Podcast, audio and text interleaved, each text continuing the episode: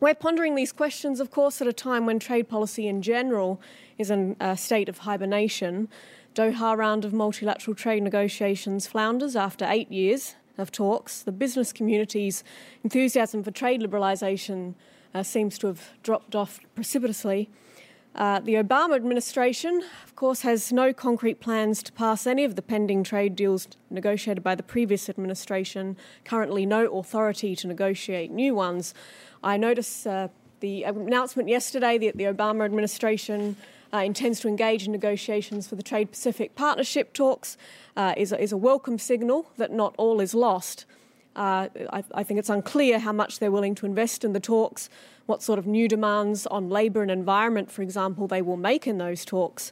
Uh, so the value of that is, is unclear to me. Uh, but it's certainly a welcome signal from an administration that so far uh, has signalled nothing but bad news on trade. Maybe the relative quiet on trade policy, though, presents a good opportunity to rethink the direction and nature of trade policy for the 21st century. Our panellists today have differing views on that future. Uh, Dan Ikenson believes that the days of trade policy, at least as we know it, are limited. Phil Levy uh, takes a more optimistic view of the job prospects for trade policy professionals and thinks that trade policy still has a positive role to play. Ed Gresser, as I understand it, takes a somewhat middle ground view between these two positions. But before I go further and ruin everyone's punchlines, let me turn to the panel. Our first speaker today is Dan Ikenson. Dan is the Associate Director of the Cato Institute Centre for Trade Policy Studies. In addition to authoring the study that is the subject for today's forum, Dan has written and commented about many aspects of trade policy. This year alone, he's worked on the future direction of trade policy under the Obama administration, the auto bailout, Chinese tyre tariff decision, and Buy American provisions in the stimulus. So, in short, he's written and commented on about every trade issue that has been made the headlines this year. Dan has been at Cato since 2000 after working for consulting and law firms on US trade and anti dumping issues. He's appeared on most of the major broadcast channels and has published widely in the press. He holds a Master of Arts in Economics from George Washington University. Please join me in welcoming Dan.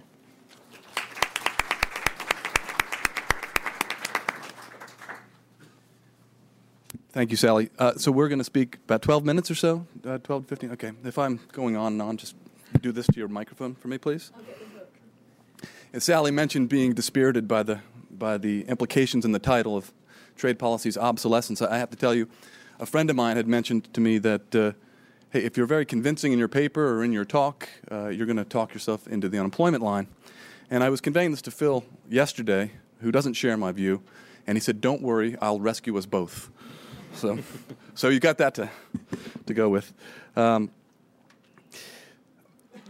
let me assure you that I, I, see a role for trade policy. It's not, not that trade policy, all trade policy is obsolete. Uh, trade policy as we know it should be made obsolete. Uh, I see a view, I have a view of trade policy as being very different, uh, one that uh, is actually a policy in service to the broader economy, rather than a policy where particular goals and objectives for specific well connected interests are articulated and acted upon uh, we need to really make trade policy part and parcel uh, of, of economic policy. And that uh, prescribes a really much more benign, passive sort of trade policy. So, the, th- the thrust of my argument in the paper uh, is that trade policy uh, has not really kept pace with, with commercial reality. Uh, our trade policies today are premised on assumptions from the 20th century and even the 17th century, going way, way back. Uh, these views about, about uh, global commerce, which just don't really hold anymore today, particularly in light of the proliferation of, of supply chains, uh, uh of transnational production, cross border investment. So we need to start updating our policy to, to reflect that reality. Um, I would argue also, though, that this, is, this alone does not make trade policy sort of obsolete. I think trade policy has been incongruous uh, with commercial reality for a long time. There have been false trade offs, false premises, uh, such as the premise that exports are good and, and imports are bad, or that uh, trade liberalization should always happen uh, or should be achieved through reciprocity. You know, we'll open our markets if you open yours, uh, and that the goal of, ne- of trade negotiating uh, is to get as much as possible while giving up as little as possible in terms of access to your own market. Uh, it, it's quite frankly, it's difficult for me to understand how trade deals have been uh, accomplished when both sides, both sets of negotiators, seek to come home to their domestic audiences and say, "We really, really, we really won this deal. You know, we, are bringing home a lot more than, than we had to give up." And I suppose it has something to do with with why uh, more and more people are thinking that the Doha round is in fact dead. Um, if you recall, and I don't mean to pick on any particular person, but uh, this comes to mind the former USTR Susan Schwab, uh, toward the end of her tenure, was promoting the pending, still pending bilateral trade agreements uh, by telling Congress and the public that look, the, the countries with whom we've negotiated bilateral trade agreements in this administration, if you aggregate all the trade, we have a, uh, a, a surplus, an aggregate surplus in trade. And the implication being that that is the objective of trade policy, that we've had a successful trade policy because we've had a, a trade surplus. The problem with that thinking, though, is if you look to our overall trade deficit at the time, between eight, around $800 billion, it doesn't take much to conclude that trade policy has failed uh, miserably overall. Another example uh, President Bush, speaking at the UN during one of the many, the dozens of hiatuses the Doha round has presented to us, spoke at the UN saying he was waving one of these World Trade Organization, uh, uh what are they called, trade, country trade reports trade policy reviews of the United States. And it said the United States owes its economic growth and its vitality uh, to the fact uh, uh, that it's open, that it's open to investment, that it's open to goods. It's a relatively open economy. And he's touting that. And his conclusion uh, is, uh, what was at that time, the United States stands ready to liberalize trade further as long as others are willing to go along with us. So the point is, he's missing the point that unilateral uh, trade liberalization is actually something that's good. Where is, where is the credibility uh, to reciprocity uh, when we've seen so much unilateral trade liberalization over the last couple of decades? We've seen Australia, New Zealand, Singapore, Hong Kong, India, Mexico, Chile. Lots of countries have liberalized trade without need of reciprocity. Uh, Two thirds, a, a World Bank report a couple years ago found that two thirds of trade liberalization in the developing countries, uh, tariff reductions, which were reduced from about 29% to about 9% on average, two thirds of that was pursuant to unilateral liberalization. I don't necessarily have a problem with reciprocity. Look, if, if, if, if we can open more markets, if we're going to open ours and we can get others to open theirs, that, that's, that's a good thing. But the problem is that uh, we end up doing a lot of compromising uh, when, you, when there's reciprocity. We may be willing to go a lot further than the Europeans on ag liberalization, for example, uh, but we will, we will compromise because they're only willing to go so far. Uh, when we uh, predicate liberalization, as we do in the Doha round on this single undertaking idea, well, maybe the world is ready for trade facilitation liberalization, but that's all held up because we have to have agreement on all these other, these other areas, these other aspects. so now, I mean, given the changes, given the proliferation of supply chains and cross-border investment, um, I think it's even more absurd to base trade policy on outdated assumptions uh, about reciprocity and exports and imports. Um, where is the credibility to the exports good, imports bad argument when virtually every WTO member maintains average tariffs well below their bound rates? Governments, people know that low tariffs uh, are, are, are, in their interest. Um, Producers all around the world are becoming reliant on imported raw materials and components and capital equipment. Really, the factory floor ha- has broken through its four walls. Uh, it now spans borders and oceans uh, to the extent that you know, American labor and Chinese labor are often complementary uh, and rather than just uh, competing. Uh, in 2008, about 55% of U.S. import value was imports conducted by U.S. producers. So there is a very strong and growing interrelatedness among the well being of producers and other interests here, and producers and other interests abroad. Um, what, is it, uh, what does it mean to say that we get more access abroad than we gave them when we don't even know who we are and who they are? Uh, President Obama, a few months ago, before the bailouts of uh, GM and Chrysler, said if you're thinking about buying buying a new car, I hope it's an American car but I think we all have disparate views on what is an American car. Foreign nameplate producers account for half of production, about half of sales in the United States. Uh, are they American producers? No. If you say no, uh, what about U.S. Steel? Uh, the U.S., the largest U.S. steel producer, is a majority Indian owned firm with, with headquarters in Luxembourg. Uh, the largest German steel company, ThyssenKrupp, is in the process of completing a, a $3.7 billion greenfield investment in Alabama, which is supposed to create about two, uh, 2,700 jobs. U.S. Steel, iconic U.S. Steel Corporation, generates about 25% of its revenue from steel it produces in Slovakia and Serbia. Is that an American company or an Eastern European one? Uh, California, California's entire steel industry, which really consists of rolling mills that do a lot of importation of, of hot rolled uh, of slab, uh, and then they finish it, they roll it, and make it into hot rolled steel and other other products. Can't participate in these government procurement projects under the most recent uh, American Reinvestment Act because their products don't meet the definition of Buy American, because the steel is, is melted or mixed abroad. Uh, there was a fairly famous case, uh, well, at least for me, because I was reading about it. Uh, Duferco Steel, which rolls imported slab, has its biggest customer, Wheatland Tube, right next door.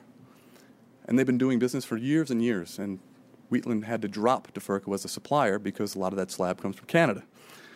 So maybe it makes sense for us to uh, drop these presuppositions we have about what is an American firm and what is uh, what's an American product and what isn't. I think trade policy is predicated on these outdated assumptions about us and them, about our producers versus their producers. Uh, the reality is that we are often collaborating uh, instead of competing. You've all probably heard the Apple iPod example. You may have seen it in uh, my colleague Dan Griswold's recent book or heard somebody else talking about it. But that is just a great example of the complementarity of, of, of value added in various countries. You know, the back of the iPod says uh, designed by Apple in California, assembled in China. Uh, there, is, there are components from Japan, Singapore, Taiwan, Korea, the United States, all involved in the final product, which is assembled in China, uh, and it's sent back to the United States.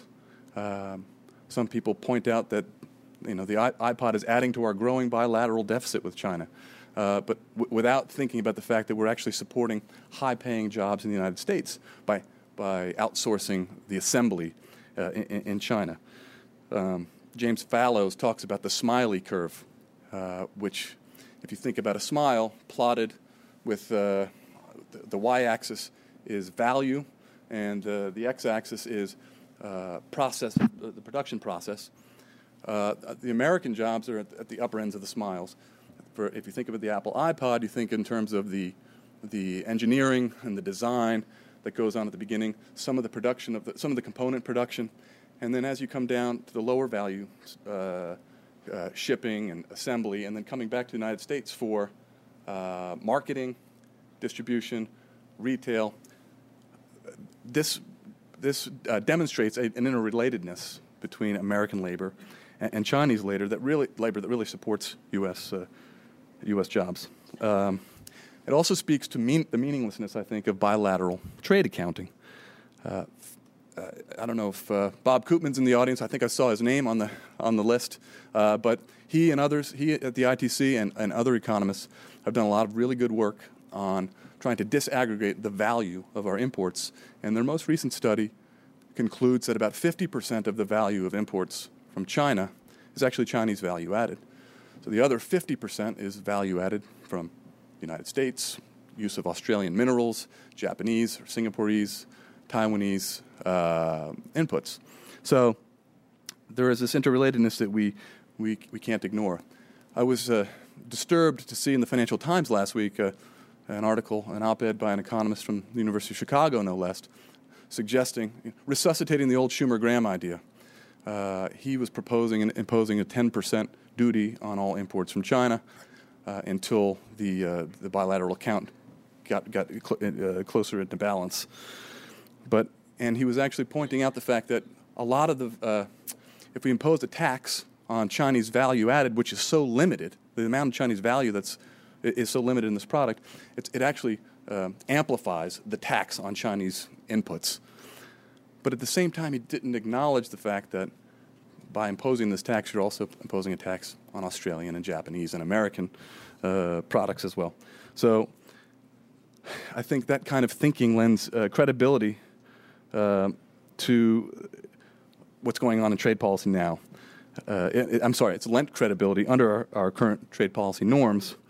Um, that where we think in terms of the primacy of U.S. producers, exports are good, imports are bad, the trade balance uh, or surplus is what our objective should be, rather than economic growth, uh, long-term investment, uh, things like that. So um, I don't necessarily think we need new agreements to increase trade. Look at what has happened since the economic recession took hold. Uh, Mexico engaged in broad liberalization across the board of its tariff schedule to help out its producers, uh, to help out companies that need access to imports. The Canadians have done the same, the Brazilians have done the same. I mean, if you pick up the newspaper, you'll only hear about mounting trade protectionism around the world. Uh, but there really has been a lot of, of liberalization. Uh, and I, th- I, think that is reflective of the fact that countries recognize that, they are, that there is this interdependence.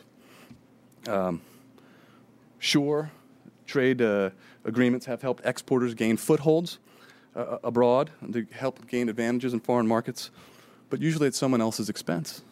Uh, negotiators go to bat for some important constituencies and leave others behind or sacrifice others. Uh, if you look at our anti dumping law, uh, we have, we've had lots of anti dumping orders on hot rolled steel. A couple of years ago, there was one imposed on imported steel from imported hot roll from China. Well, as a result of that, U.S. Uh, tube and pipe producers who rely on hot rolled as one of their key ingredients, as their most important material, uh, found it more difficult to compete because the price of hot rolled in the United States increased, the price of hot rolled in China decreased, which made it easier for their pipe and tube producers in China to ramp up exports to the United States. So, as a result, U.S. T- uh, pipe and tube producers brought their own uh, anti dumping action. Now, this kind of thing could be dealt with uh, if we had a public interest provision inside of our anti dumping laws where we actually considered the impact uh, on downstream users. The problem is with the, the, thinking that we have, the current thinking that, that colors our trade policy, it's impossible to, to really uh, give much credence to that idea of a public interest provision. Um, we've had sugar tariff rate quotas. Maybe it's good for a couple of sugar producing families in the United States, uh, but it has sent packing numerous U.S. candy makers and food processors. Um, so uh, we, we, our trade policy is really reflective of the interests of a few and it shouldn't be. Why do we go to bat for producers when we don't even know who an American producer is? Uh, when, we, when producers are only one node in this continuum that goes from product conception to consumption. So let me just jump to the, uh, some uh, implications, conclusions. What should be some of the specific features of trade policy? I just I think the objective of trade policy should be to attract investment not only financial investment, but human capital. Uh, the world is, is, should not be characterized as our producers against their producers. Uh, all countries, I think, are competing to be part of this global supply uh, hub and uh, uh, spoke supply and production chain. And the way to, to serve that role meaningfully is to be attractive to investment, to be an important place, uh, an interesting place to want to live. Um, so I, I think policies that are welcoming of, of the best kinds of workers uh, are the ones that are going to serve us the best. You know, we used to think, think in terms of comparative advantage in terms of industries. You know, Ricardo spoke of the uh, Portuguese winemaker and the English cloth maker. Today, we might think in terms of uh, comparative advantage at, as not industries, but production functions or functions on this supply chain. Right now, we're in a good position as Americans. We're sort of at the top of the heap, but we need to maintain good policies in order to stay there. And other countries around the world know that that is how they are going to ascend the value added ladder by adopting good policies. And I think that ultimately is going to be motivation enough for most countries to continue with their unilateral uh, trade liberalization. Uh, it's no longer necessary to have negotiations. Uh, this is in everybody's interest to, to, to act this way. Um, I'll stop there and, and uh, entertain questions during Q&A. Thank you.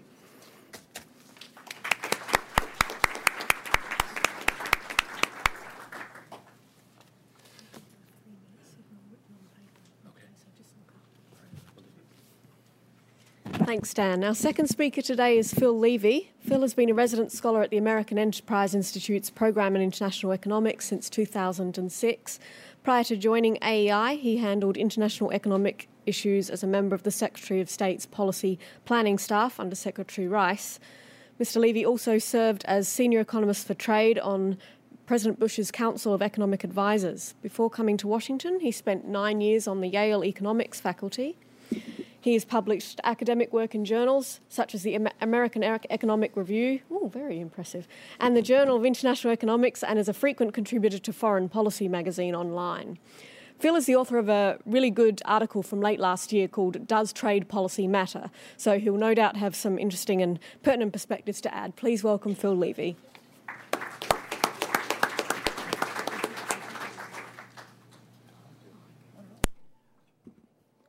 Good. I have visuals. Um, I'll, I'll, get to that in just a moment.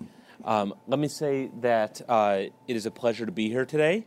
Um, Dan, working over here, is uh, one of our most optimistic and astute commentators on trade policy, and I always enjoy his work. I, say optimistic because it was not so long ago that Dan was explaining all the great things we might hope for from Obama administration trade policy. Um, his, latest piece is actually infused with hope as well. Uh, in, in some ways, the main argument is that we've played out the reductio ad absurdum of misguided trade policy in which governments blithely support uh, constituent corporations at the expense of everyone else. Dan shows that it's gotten awfully tough to figure out who those constituent corporations are and that the expenses of doing this have mounted. And he concludes that it's time to end this foolishness and that trade policy is now obsolete. So, before delving into that argument, which is plenty rich enough to uh, support a fairly full discussion of trade policy, let me just echo the conundrum that this poses for a discussant. If I agree I'm praising Dan and burying him at the same time, since who needs a trade policy analyst in the world beyond trade policy? Instead, out of my great respect for Dan, I will disagree with him, but, but only partially. All right. So I'll argue that this paper is so rich that there are at least four statements I could offer that might purport to be its theme. So, statement number one with globally integrated production, it is much harder than it used to be to define a national interest. Statement number two many attempts to help local producers are misguided and backfire, harming the national interest. Interpretation, or statement number three global operations are so big and overwhelming that it is futile to set national policies anymore. Just drop all barriers and surrender. Or possibly number four, the optimal national trade policy is neutrality. There's nothing left to debate. I'm actually fine with either statement one or statement two. Um, Dan gives some very persuasive examples uh, in the paper. There's a bit of tension between them, between those two statements. For example, if we can't define national interest in statement one, how do we know it's being harmed in statement two? But that's just a tension. It doesn't rise all the way up to the level of a contradiction. Um, my qualms are with interpretations three and four. So, interpretation number three is the nightmare of the anti globalization groups, the scenario in which we're all forced to drink tainted milk or live next to a carcinogenic factory because no one can challenge the giants of global industry. Um, note in passing, by the way, that if you are, are, sort of a movie buff, almost all the villains these days in any sort of global spy thriller are, are massive corporations uh, set out, setting out to do evil. Just a little side note. Anyways, I, am going to argue that those people need not be quite so worried.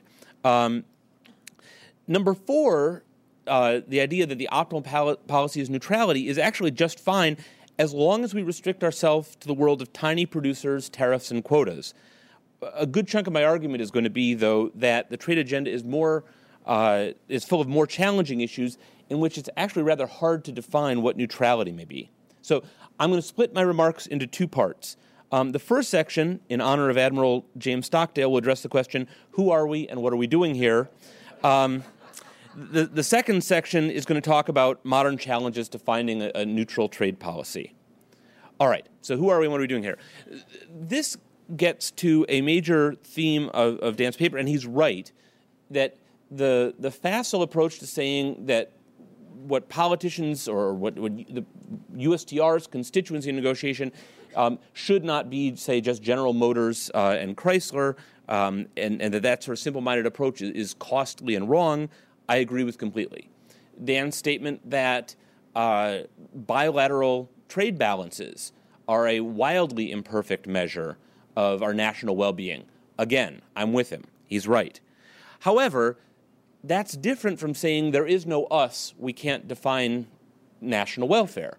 There is an us. Us are the, in the case of the United States, it's the citizenry. It's the people who, who vote, who are represented by a national government. Um, and we can look out for their well being, and in fact, that's what trade policy ought to do. Um, it's now saying that sounds simpler than it, than it really is because, of course, all of the people, you, um, who, who sort of participate in all this, play a, a multiplicity of roles. They're there as consumers, they're there as suppliers of labor, uh, they're there as shareholders. Uh, in corporations. So there's a whole range of ways that, that people's interests come into play, and balancing those all off isn't easy, but at least in principle, we do know whose welfare we should be looking out for. Um, again, that, that means that we can define an us and we can define a them when we're talking about trade policy. It's not necessarily us versus them. I mean, this is one of the great lessons of trade policy is that it's not always a zero sum game, or is often not a zero sum game, uh, where one side wins at the other's expense. Um, but there will be some instances where it can be, and I'll, and I'll get to those. Again, Dan's certainly right. The answer does not split easily along corporate lines. Okay, who are we for economic policy purposes? Well, uh, for trade policy purposes, the right unit of analysis is the national government. This is, this is where people are represented, this is where uh, policy is set. And I just thought I would make a very quick mention as sort of a cautionary tale for what happens if we really aim for neutrality and kind of ignore this, which is um, which is the, the, example of Europe right now. I certainly don't mean to condemn uh, European practice in, in broad strokes, but if you listen to, for example, the British press talk about the impending oversight of the City of London financial district by a French EU official, there are some concerns about whether people's interests are being well represented and whether they feel like uh, the, these sort of policy measures, which are sort of aiming towards neutrality and letting a, uh, at least within the EU, um, are really doing the, the, right job to serve those national interests. All right. Um, let me then move on to the, the sort of second section, which is I'll call it sort of challenges for neutrality. Um, and I do this with, with some trepidation uh, that I think, as I said, when we talk about uh, sort of atomistic uh, manufacturing firms, um, although atomistic multinationals sounds a little bit oxymoronic. But, but to the extent we're talking about that, the idea that we shouldn't have tariffs and we shouldn't have quotas, um, I'm, I'm, generally quite comfortable with. I think there are only relatively rare instances where government intervention and an activist trade policy is going to raise national welfare. The list I'm about to give is, has been historically badly abused, that where one sort of puts forward a theoretical possibility. Um, people will, will sort of apply it in all sorts of uh, inappropriate ways. That said, for intellectual honesty, we do have to sort of acknowledge there are a whole bunch of complexities out there, and this is the stuff of modern trade policy, or at least a large chunk of it. The, the perversities that Dan mentions are real, they're out there, they're problems, but there are these questions too, which I think are a little more difficult, um, and which I think should keep all of us in business, at least for a little while. Um, all right, so can we say, for example, that in theory, hands off is the best uh, policy? Well, there's one instance that sort of leaps to mind. This is right out of economic theory of the, of the early 80s, which is the strategic trade theory. It says suppose you have a couple very large corporations, think large passenger aircraft, Boeing, Airbus, um, that you're not going to have everybody uh, producing at zero economic profits. There will be big rents to be captured. If you are the only large passenger aircraft producer in the world, that's a good thing. And it's, it's, you get to capture all sorts of monopoly rents.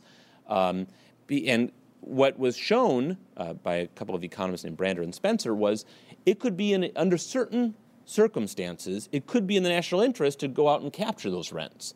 Now, other economists then jumped in and said, wait a second, those are very particular circumstances, and you can really mess this up very easily. But the fact is, it's still out there that when we don't have this sort of perfect competition, um, we do have exceptions uh, where, where national, a hands off national policy may not be the right thing. Extending that point, if we talk about competition policy more generally, again, it's not at all obvious that a, a completely hands off policy raises national welfare. Um, while I'm uh, smearing corporations, you know, you could think of the Microsoft case, if you will. Um, is it the case? The allegation was that uh, a firm with monopoly power could stifle innovation, capture a market, drive up prices, um, and, and, stifle competition. if that's true, that's certainly not a good thing for consumers and may well be uh, inimical to national national welfare. Is this a is this a trade issue? Uh, well, I would argue it is because if you have a U.S. based corporation that is capturing the global market, how else are, for example, European uh, producers, European citizens, going to be represented other than through Europe's trade policy? And to the extent that Europe sort of imposes policies um, on uh, treating Microsoft as a monopolist, it, you could argue the distinction between that and a trade policy is essentially meaningless. That these, these are uh, inextricably intertwined. Intellectual uh, property protection. Um, this is right out of today's headlines. Do we allow drug reimportation? Um, this is uh, usually cast in the current debate that we're having on health as a question about ensuring drug safety, but I think it really has more to do with allowing market segmentation. Um, and again, in principle, the right answer economically is not immediately obvious. Um, if, if a company decides that it's going to sell drugs at a higher price in the United States and a lower price, say, in a developing country, um, this is a form of, uh, of price discrimination. But that's not necessarily a bad thing, uh, especially if you, had, if you have none of this. You, you may actually end up with more innovation and citizens who are better off than if you, in some instances, than if you uh, if you banned that sort of price discrimination. So again, there's a subtlety there, and it's going to depend a bit on the facts of the case. Um, positive local externalities. Um, all right, I'm, I'm, trying to give you a concrete example. So we, we just did Pfizer. The concrete example for this one is think Silicon Valley. That in, in our in if we go back to Ricardo's time and the sort of canonical economic models, firms produce and the total value of their production is the value of the goods that come out. But it's it's a common thought now that in some instances there's something else that to it to to what uh, to what firms do, and the example is it's a good thing to, to be next to somebody who's doing some really uh, creative, innovative work. And our evidence for this is that you look at clusters, and Silicon Valley is an example of a cluster. So, why is it that we have computer firms all in roughly the same area? Real estate is awfully expensive there. There would seem to be a huge incentive to open that new startup somewhere in Idaho, for example, as opposed to Silicon Valley. You can get a better deal on the land, and yet they don't. The argument is that you get a lot of benefits from being near this activity. Um, this argument is overplayed sometimes. People talk about going to great lengths to attract um, to attract sort of innovative firms and, and, key producers to, to their local region. But to the extent that there are these sort of positive local spillovers, these extra benefits you get, trade policy plays into this, um, where people sort of look to attract a firm to one locale as opposed to another. Um, and then on, on negative externalities, again, sticking with the headlines, you can think about trade and the environment. Um, and I won't belabor this. Uh, Sally has actually been uh, writing on this point on the intersection. But we can come up with all sorts of examples where if there's sort of pollutants that emerge from production, in theory, there's a, a trade policy activity, which will be about the only way that uh, that one country will have to influence another's uh, actions, uh, or only practical way, and maybe optimal policy. Okay, last in this now growing tedious list, services and regulation. Um, again, a mental image that you can take with yourselves. Think of banks and doctors. Um, that we do have trade in these things now, or we could. Um, do we allow uh, do we allow doctors uh, trained in Mexico to practice in the United States? Well, we don't actually even allow doctors across states without um, without some extra work, uh, or, or, lawyers for that matter. But but the whole question of services raise, raises a whole raft of issues where a neutral policy gets to be fairly hard to define. Um, and we see this with banking as well, where um, th- there's a fairly broad acceptance of the need for for bank regulation, but what that regulation should be, there's a lot of difference on it, and, and defining a neutral policy um, is, is quite difficult. Let me just wrap up then uh, with the upshot to all this, which is we do have a well defined us and a well defined them. Um, there will be instances where it's us versus them, uh, and there will be some cases where it is, as in the case of large passenger aircraft. I think Dan is, is quite right that with global integration, the costs to bad decisions may well be higher than ever before. Um, and the errors of policy that he points out are real and damaging. Um, but there are new areas that we have to grapple with at the same time. So my friendly amendment to, to Dan's title on his paper is instead of how global economic integration renders trade policy obsolete, I would just switch it to how global economic integration renders trade policy more important and challenging than ever. So, thank you.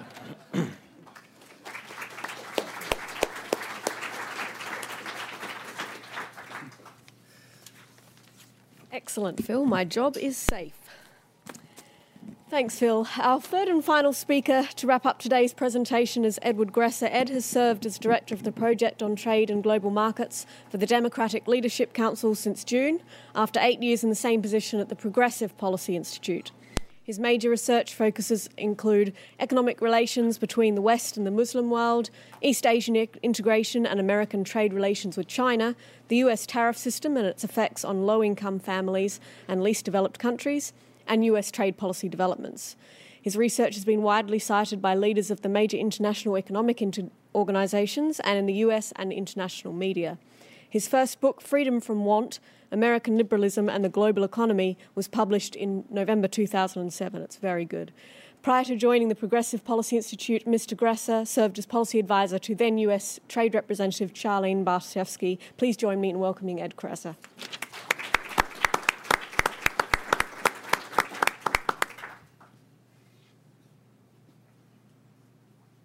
Uh, thank you very much. Thank you all for coming, and let me join Phil in you know, my gratitude to the Cato Institute for inviting us, and to Dan for putting out such an interesting paper that is rich in ideas and rich in facts and examples, and very, very well worth reading from beginning to end, and then rereading. So, let me, uh, as Sally promised, come down a bit in the middle. Um, Phil's new title would be how global economic integration renders trade policy more important and challenging than ever, rather than obsolete.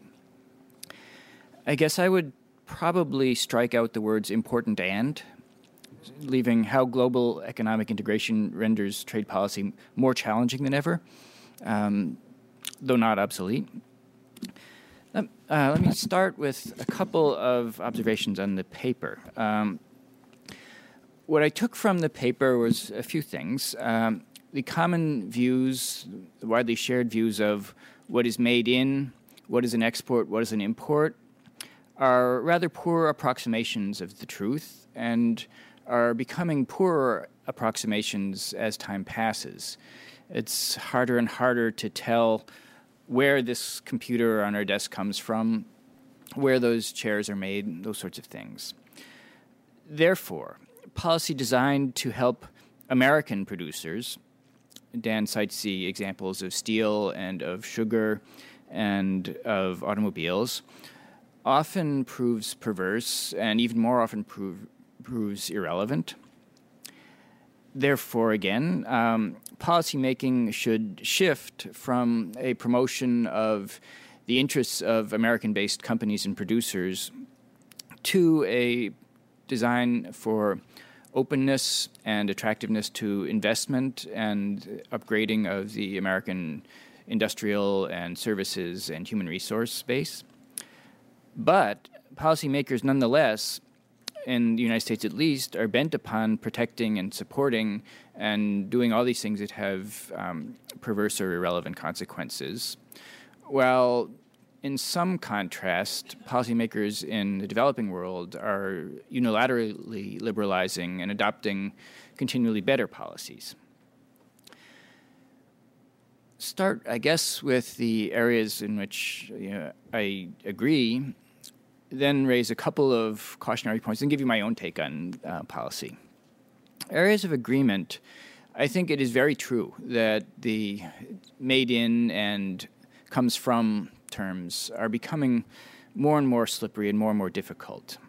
I had, um, in my own um, previous job at PPI, brilliant intern Phoebe Lung did a kind of similar essay on digital video uh, disc players, DVD players uh, from China. Tried to track down when we buy a DVD player in the store, seventy to ninety dollars on average. She found, where does the money go? Evidently about five dollars or four dollars went to the Chinese manufacturer.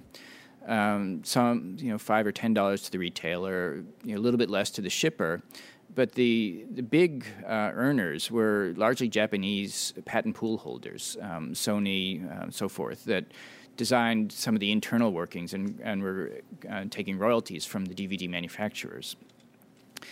So, a policy designed to defend us against DVD player imports would not have done it. It would have probably shifted the DVD manufacturing to some other country, and Japan would continue to be the main beneficiary of the trade. Second, I think that um, the the case that some of our policies are perverse is probably not so strong as Dan is suggesting, but the the case that they're irrelevant may be stronger the Obama administration has taken some knocks earlier on for being uh, for inertness and provide, you know, creating bad news or not creating good news.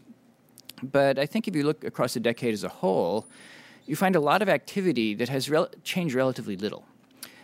Most of our in most of our work in trade policy over the last you know since 2001 when China entered the WTO and we normalized trade with Vietnam has been devoted to free trade agreements. We have done, I believe, 14 new FTA relationships. If you look at the effect on trade those ha- have had, it's close to nil. Uh, our 14 new FTA partners had a share of U.S. imports about 3.3% in 2001. That is, if you exclude zero tariff goods and if you exclude energy. If you include those goods, it's about 4 point something percent at the end of the decade, if you exclude the zero tariff in energy, they are down to a 2.5% share. If you include it, they're down to something like 3.7 or so. So what you can see is a lot of work and a lot of emotional and dis- divisive debate, debate to very small or uh, consequence or probably no, possibly no consequence. What I can see from this is that actually, give me one more example. This is in our own our own system. We have four high tariff manufacturing industries. They are clothes, uh, home linens, uh, shoes, and luggage. We have preserved our tariff system in those industries since the 1960s. In 1970, they employed about 1.7 million people. By 2000, it was 600,000. Now it's about 200,000. So our efforts to change trade patterns through FTAs have not really been very successful, and our efforts to preserve employment and production through maintaining tariff systems in some areas have not proved productive either. What this reflects to me is the very, very large impact that logistical industries have had in this decade. Um, the UNCTAD's uh, annual review of maritime transport shows uh, there are now about 12.1 million um, container capacity. It's compared to about 4 million uh, nine years ago. Our uh, FCC does a telecom report, says international call costs about 8 cents a minute, down from 49 cents a minute at the beginning of the decade. So, as the WTO, as multilateral trade liberalization is kind of slow, the costs of moving ideas and the costs of moving things have diminished, and the speed of moving ideas and things has grown. So I think as time has passed, a lot of our policies and a lot of our initiatives have become a bit irrelevant. What are my disagreements then? Um, two, uh, do very briefly. One is that Dan's view, I think, of negotiators and policymakers is a little bit too cynical. Uh, negotiators place, you know, all of their sort of hopes on winning you know, if they gain lots of concessions and give up none, that is success for them. I think there is a dimension of that to my former colleagues at U.S. Trade Representative, but it's not the whole way they see these things. I think they do have a, a kind of gut conviction that there is some mutual benefit in trade policy, and that the goal is, you know, ultimately a you know better economy, more productive world, and so forth policymakers in the United States, meanwhile, um, I think have a, a, fairly strong record of resisting protectionism. There's not much of it.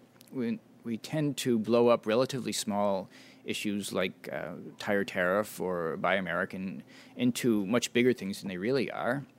And if you look know, a little bit closely at these things, whether they're good ideas or not, They have been done in all cases, including the Bush administration and raising uh, farm subsidies and imposing steel tariffs, with an eye toward our WTO obligations to the, the sets of rules and agreements that are laid down, and have tried to keep within those obligations. And when ha- when they have gone outside of them, on the whole, they've been willing to pull it back and push Congress to pull it back. So I think our record is less sort of perverse and bluntly nationalistic than it appears to be in the paper having said that, you know, it is true that a lot of what we've done and a lot of the uh, systems we've preserved are either of little value or of little effectiveness. What do I think trade policy then should do? Uh, in my remaining time, let me raise three things uh, fairly simply. One is that trade policy, I think, legitimately and rightly aims to create growth in the United States. Uh, if you look at our GDP accounts, what you see is a sharp drop in the consumption and shopping and home buying of Americans. We have shifted in the last year or so from saving about $150 billion out of family income to saving 450 billion.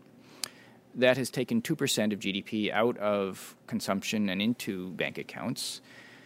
If we do not replace it then it will be quite hard for us to escape this kind of nightmarish situation we're in now with low growth and 10% unemployment. We can replace 2% of GDP growth through government stimulus, and I think the Obama administration has done a very good job in the face of a lot of misguided criticism on the stimulus issue, but we can't do it forever. We do need uh, to tap foreign growth through exports to uh, return to a more sort of normal and productive path. Second, um, our own trade system is in many ways archaic and regressive. Our tariff system, as I mentioned, is kind of clustered in clothes and shoes and luggage and home linens and a few other smaller things. This makes it very tough on low income Americans. Probably the cost of the tariff systems to families in these areas is about $35 billion a year. It's not a huge amount, but it's, it's considerable. It also the fact that we have this uh, set up also means our trade policy is very very tough on Cambodia, on Turkey, on Pakistan, and Bangladesh, and a lot of countries that um, that we shouldn't be tough on, both for ethical reasons and for national security and foreign policy reasons. And we would do well to use trade policy to uh, to give up these things. Third, we have, and I think uh, Phil was alluding to this, a lot of complex and highly sophisticated issues to address with our uh, more uh, wealthy and sophisticated economy, uh, economy trading partners. I would uh, add to the list uh, that Phil put together the question of introduction of new technologies and new products and the creation of new industries. A lot of the growth in trade, a lot of the growth in wealth comes from technological advance. Each new product in in all of our economies goes through a regulatory process that you know through which governments evaluate the good to see is this safe is this uh, you know is this okay to put this out in the market in the 1990s we had a, a, really bad example of how to approach these things in agricultural biotechnology, where our approach became quite different from the European approach, led to a lot of trade conflicts, led to a lot of long term economic damage, I believe, and I think should lead us to some lessons in how to think about our relationships with the advanced uh, trading partners. Is there a way to develop collaborative and cooperative regulatory policies that will help us when something new is coming to market? Work early on with the European Union, with Japan, with Australia, with Israel, with India and China too, to develop a sense of what is it that we need to protect in public health and privacy and all these sorts of issues that new technologies raise. To what extent can we find common ground on them? To what extent can regulators share information early about problems they see and work out uh, as best they can, a consensus view on how to proceed. If we can do that, not perfectly, but better than we have up to now, then you will have a lot of trade growth and wealth growth and probably living standard growth that might not otherwise appear.